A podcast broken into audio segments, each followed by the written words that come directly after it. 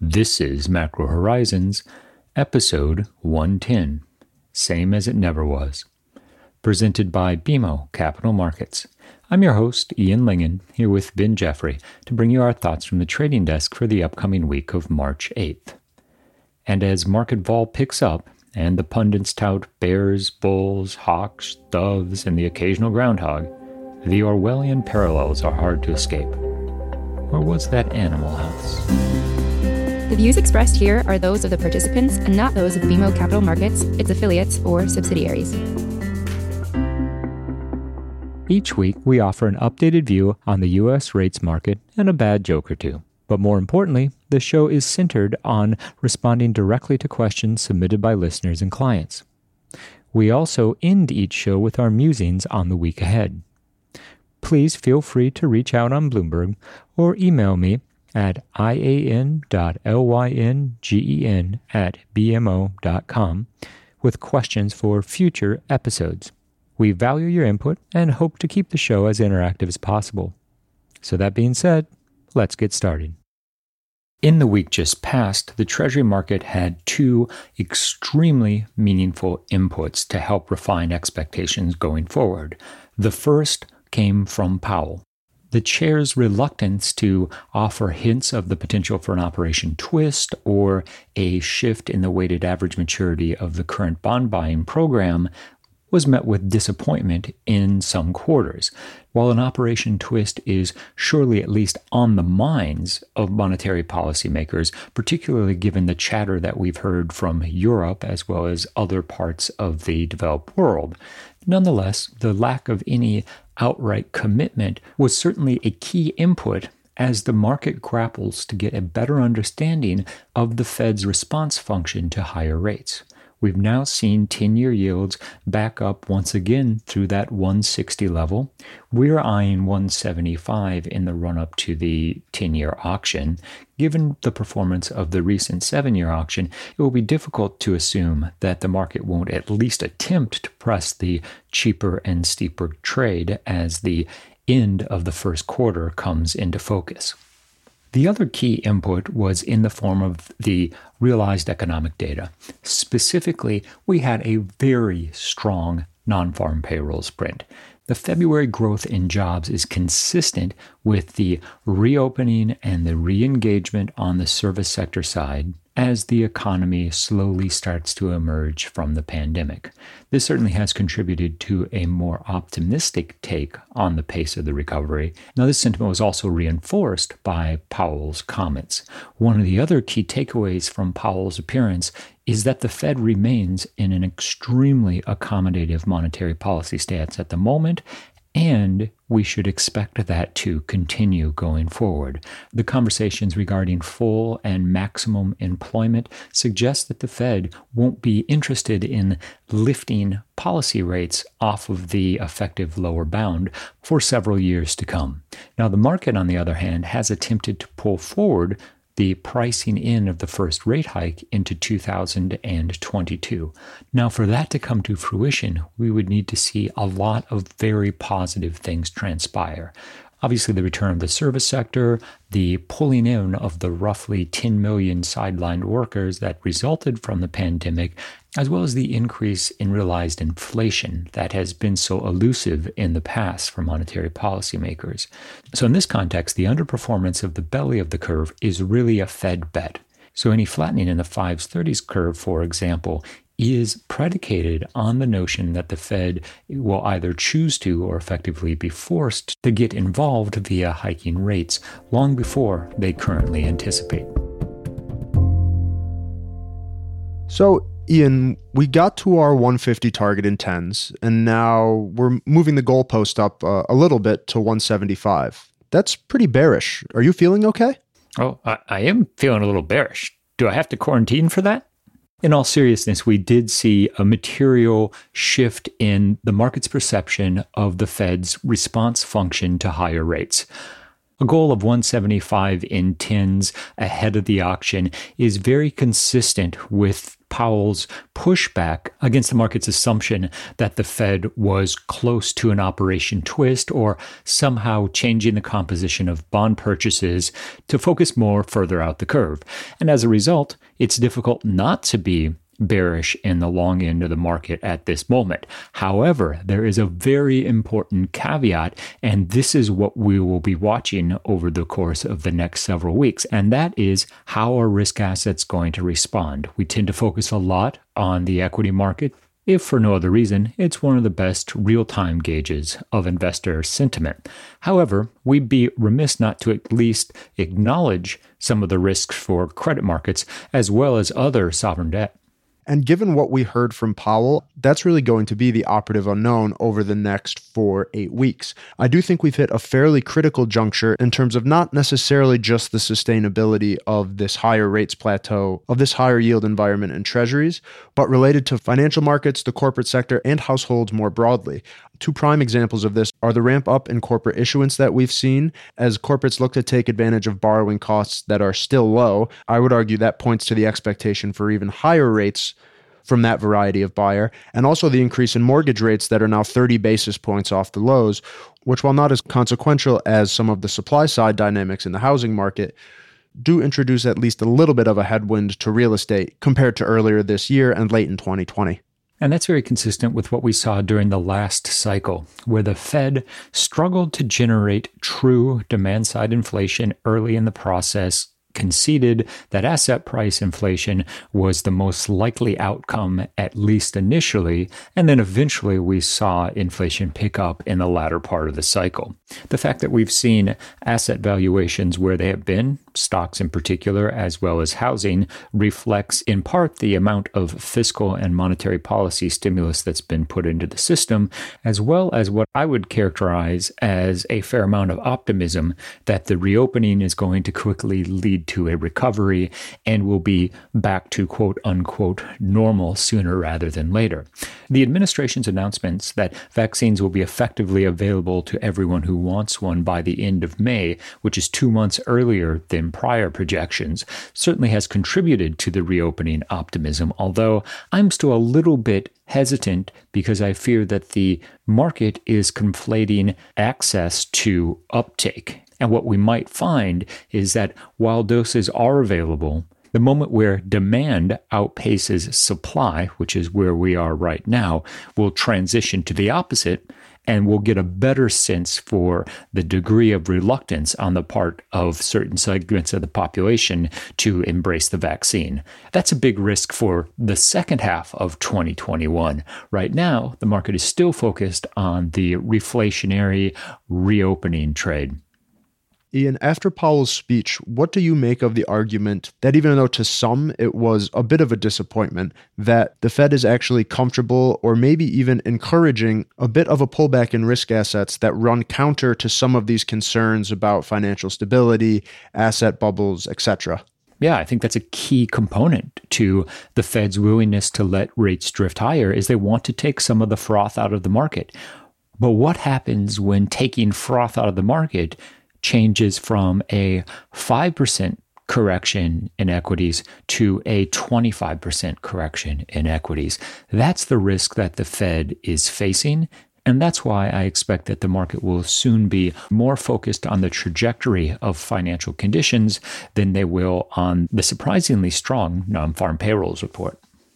And on NFP, it was definitely a good read on jobs in February. We saw the private payrolls number at 465,000, which is the highest in over 30 years, excluding the large swings we saw during the pandemic. And within the details, we saw sectors like leisure and hospitality add 355,000 jobs, which is an encouraging sign given the damage that the pandemic wrought on those types of firms specifically as vaccinations continue and state and local governmental restrictions are rolled back, it follows that those types of firms most adversely affected are going to rebound more quickly.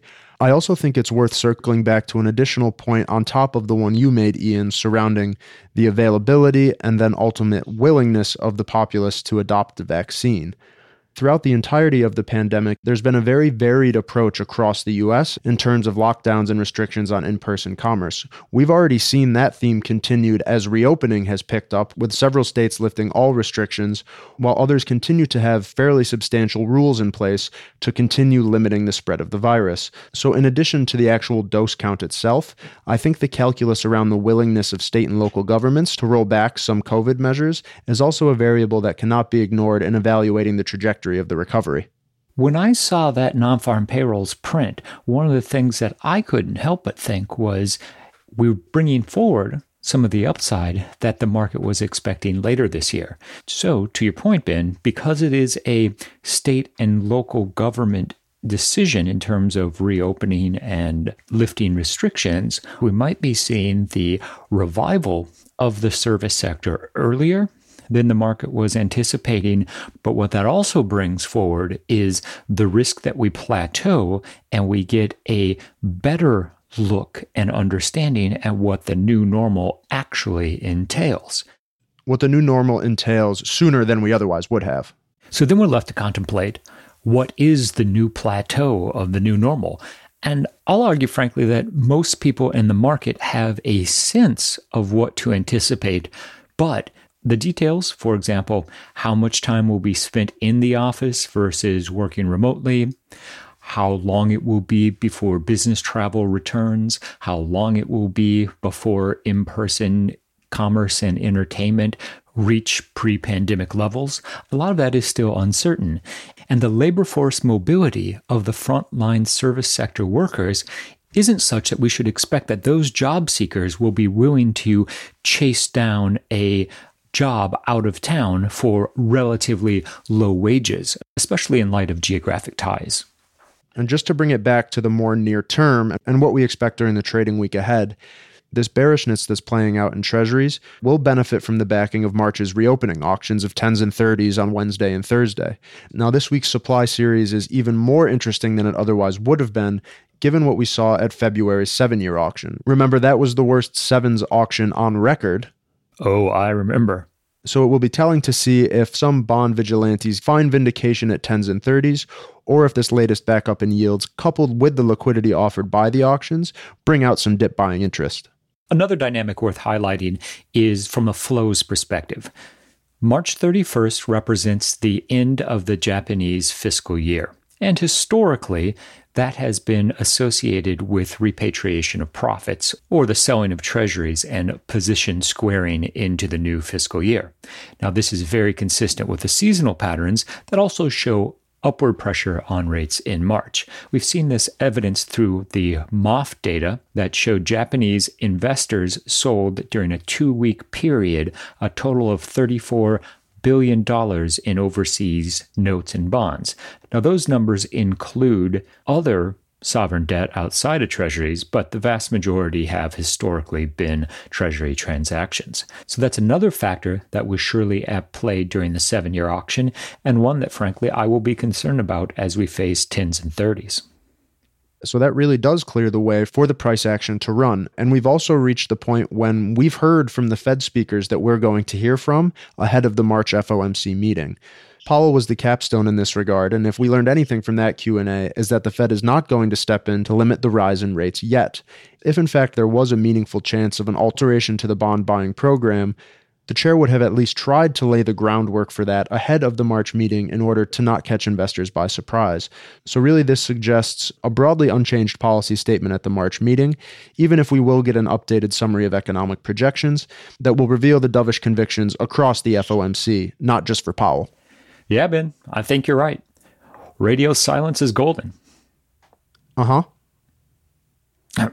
Radio silence is golden. Yeah, uh huh. In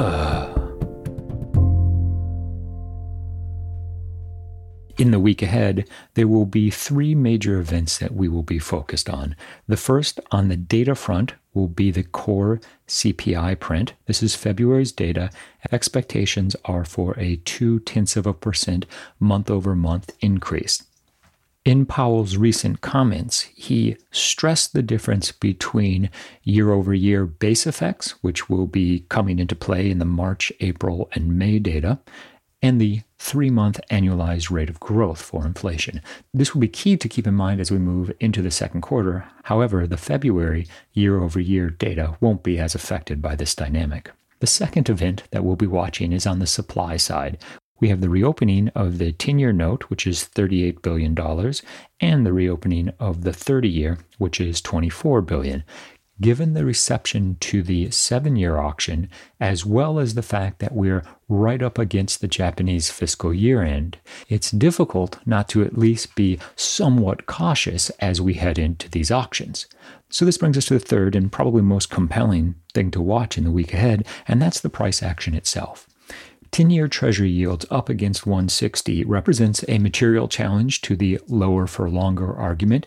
And if we do see that break to 175, the behavior of risk assets in that context will be very important. If we see the retracement in equities translate through to a full correction, that'll have implications for financial conditions, which are currently at their tightest since November of 2020.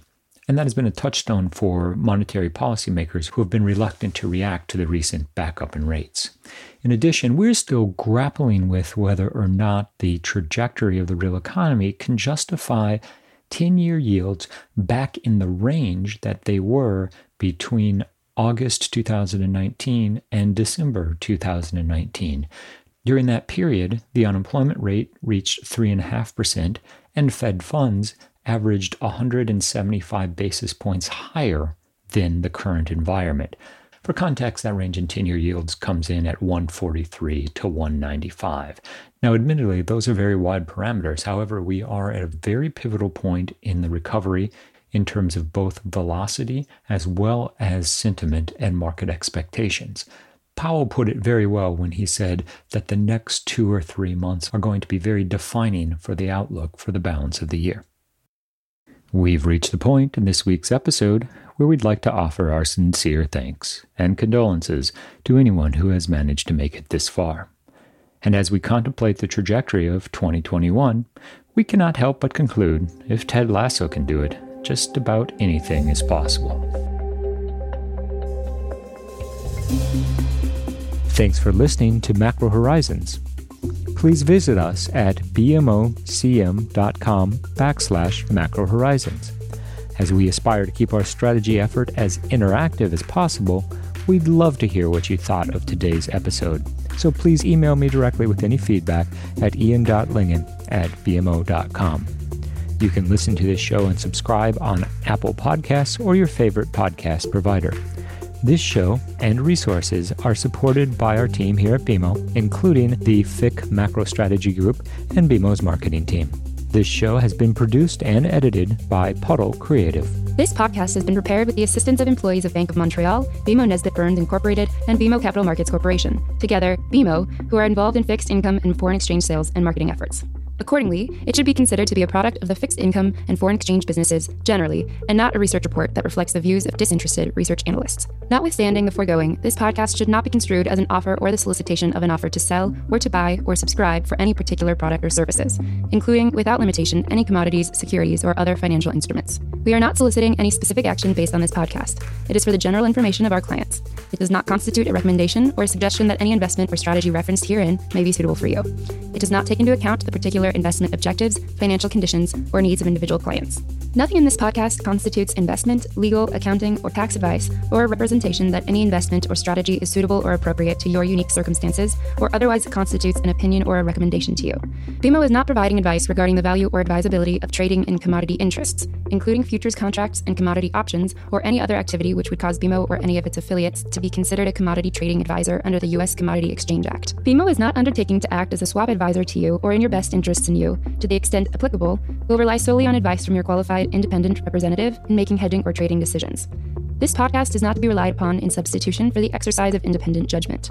You should conduct your own independent analysis of the matters referred to herein, together with your qualified independent representative, if applicable. BMO assumes no responsibility for verification of the information in this podcast. No representation or warranty is made as to the accuracy or completeness of such information, and BMO accepts no liability whatsoever for any loss arising from any use of or reliance on this podcast. BMO assumes no obligation to correct or update this podcast. This podcast does not contain all information that may be required to evaluate any transaction or matter, and information may be available to BMO and or its affiliates that is not reflected herein.